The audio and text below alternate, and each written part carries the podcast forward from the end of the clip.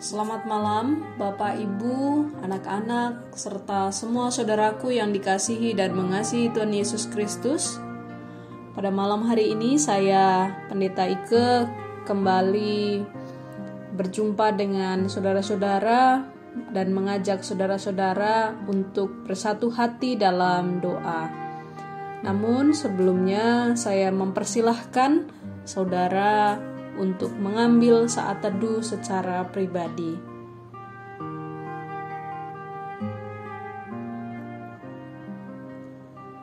Pembacaan Alkitab kita pada malam hari ini diambil dari Markus pasal 9 ayat 30 sampai 37. Markus pasal 9 ayat 30 sampai 37. Saya akan membacakan untuk kita semua.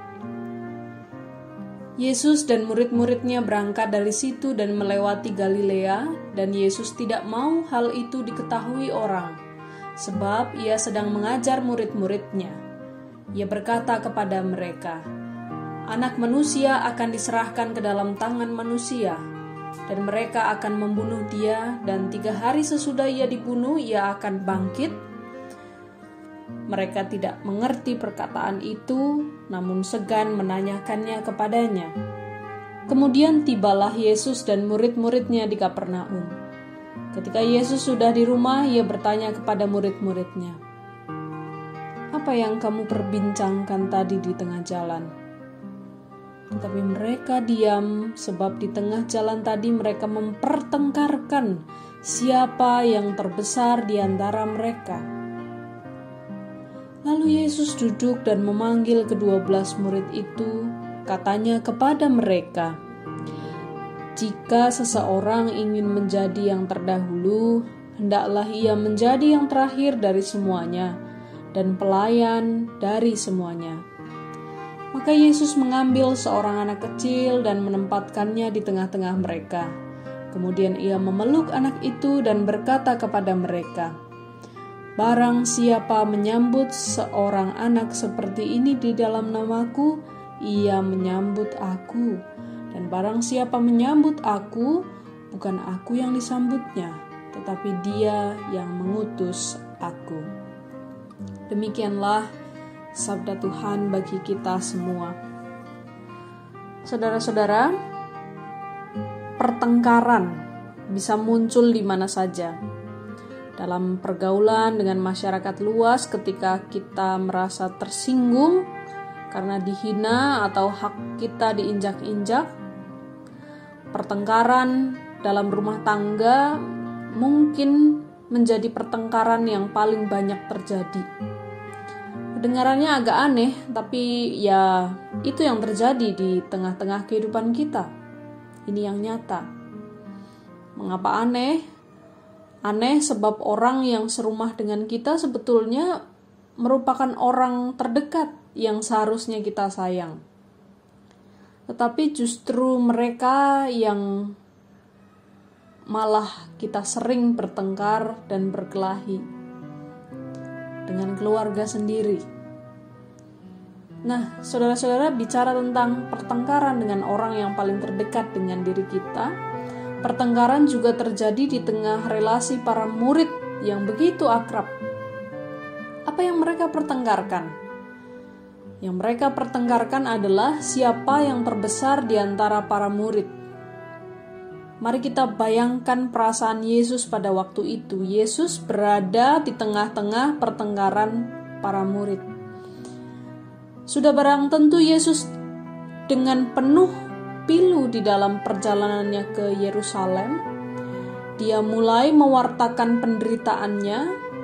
Dia menuruni sebuah lereng curam ke lembah maut, tapi di saat yang bersamaan para murid justru berdesak-desakan untuk menaiki bukit kehormatan. Mereka mempertengkarkan siapa yang terbesar di antara mereka. Saudara bayangkan perasaan Yesus pada waktu itu. Betapa Yesus sudah mendekati kematiannya, tetapi para murid malah sibuk sikut sana, sikut sini, berebut kuasa. Mengapa mereka mempertengarkan?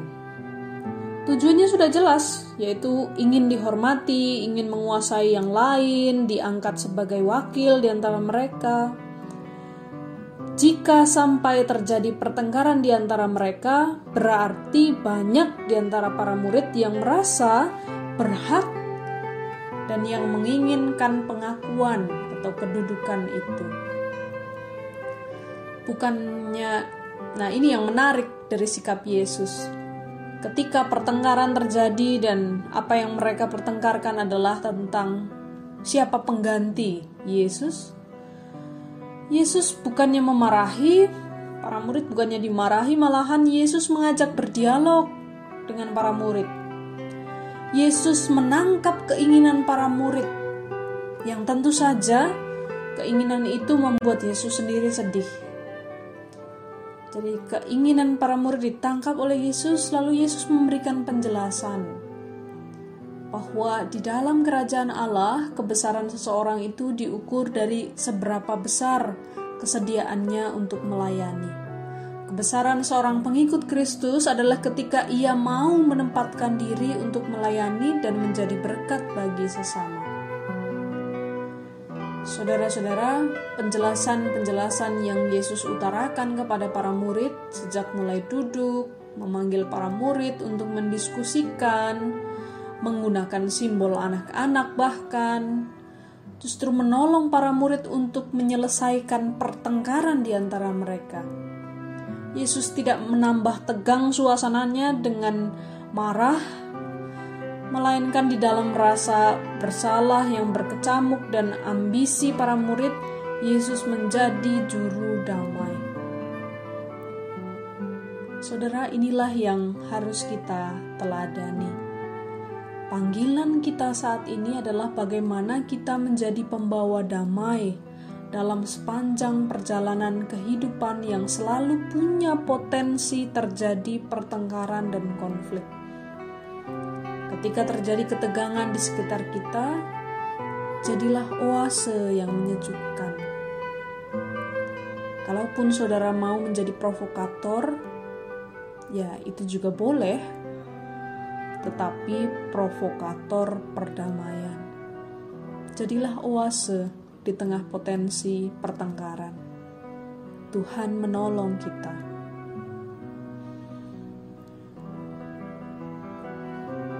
Saudara-saudara, kita pada malam hari ini akan berdoa bersama dengan diucapkan. Kita akan mengawalinya dengan doa Bapa kami yang diucapkan bersama dengan keluarga atau bagi saudara yang pada malam hari ini berdoa seorang diri, saya akan menemani saudara. Lalu kita akan melanjutkan dengan doa syafaat. Saudara juga merespons dengan mengucapkan, "Ya Tuhan, dengar dan kabulkanlah doa kami." Mari kita mulai berdoa dengan mengawalinya dengan doa Bapa kami. Bapa kami yang di sorga, dikuduskanlah namamu. Datanglah kerajaanmu, jadilah kehendakmu di bumi seperti di sorga. Berikanlah kami pada hari ini makanan kami yang secukupnya, dan ampunilah kami akan kesalahan kami, seperti kami juga mengampuni orang yang bersalah kepada kami. Dan janganlah membawa kami ke dalam pencobaan, tetapi lepaskanlah kami daripada yang jahat. Karena engkaulah yang punya kerajaan dan kuasa dan kemuliaan sampai selama-lamanya. Amin. Ya Tuhan, di tengah situasi pandemi COVID-19 ini yang membuat komunikasi menjadi serba terbatas, setiap orang menaruh curiga satu dengan yang lain. Kami mohon, tolonglah kami agar menjadi oase yang sejuk. Ketika gesekan-gesekan terjadi di keluarga kami, di gereja kami, bahkan di pekerjaan kami. Kami mohon, jangan biarkan kami menjadi manusia yang mudah tersulut emosi. Namun ajarlah kami untuk menguasai diri kami dengan meneladan apa yang Yesus lakukan terhadap para murid. Dalam pengasihanmu kami mohon. Ya Tuhan, dengarkan dan kabulkanlah doa kami. Ya Tuhan yang Maha Penyayang, di tengah pandemi COVID-19 ini, kami berdoa untuk anak-anak yang berjuang dalam memperoleh akses pendidikan. Kami bersyukur bahwa pemerintah telah memenuhi janji dengan menyediakan kuota belajar untuk para murid dan guru. Namun, kami juga sadar bahwa tidak semua murid memiliki gawai handphone. Kami berdoa untuk para orang tua yang berusaha memberikan fasilitas belajar bagi anak-anak mereka. Berkati juga guru-guru yang dengan segala daya dan upaya menciptakan metode pembelajaran yang dapat diakses oleh anak-anak. Tuhan merahmati mereka dengan semangat dan kreativitas. Dalam pengasihan-Mu kami mohon. Ya Tuhan, dengarkan dan kabulkanlah doa kami. Ya Tuhan, Malam hari ini kami hendak beristirahat. Kiranya Tuhan menjaga malam kami bersama orang-orang yang kami kasihi. Ampuni jika sepanjang hari ini begitu banyak kesalahan dan dosa yang kami lakukan yang melukai hati orang lain. Izinkanlah esok pagi kami memperbaiki diri dan memohon maaf kepada mereka yang hari ini telah kami sakiti. Biarlah esok pagi menjadi hari yang penuh semangat bagi kami. Inilah doa kami, dalam pengasihan-Mu kami memohon. Ya Tuhan, dengarkan dan kabulkanlah doa kami. Amin. Tuhan menjaga dan melindungi malam saudara. Tuhan menyertai.